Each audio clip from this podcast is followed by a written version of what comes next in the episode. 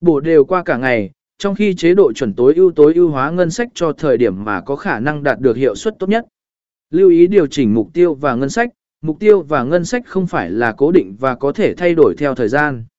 Theo dõi hiệu suất của chiến dịch và điều chỉnh mục tiêu và ngân sách khi cần thiết để đảm bảo rằng bạn đang đạt được mục tiêu kinh doanh của mình một cách hiệu quả.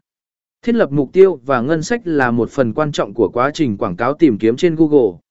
Điều này giúp bạn đảm bảo rằng bạn đang sử dụng nguồn lực của mình một cách thông minh để đạt được kết quả.